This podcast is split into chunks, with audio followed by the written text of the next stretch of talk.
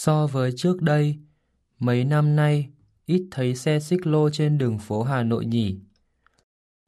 Vâng, do luật giao thông quy định xích lô không được vào rất nhiều tuyến phố, nên hiện nay nhiều người phải đi bằng taxi. Thế à, Thảo nào?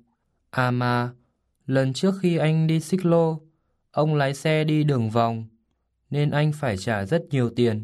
Tội nghiệp cho anh. Sao anh lại nói về xích lô vậy?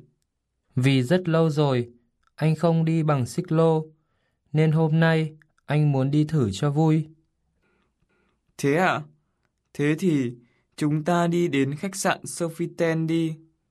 Trước cửa chính của khách sạn đó, hiện nay vẫn còn thấy mấy chiếc. Ừ, thế thì mình đi đi.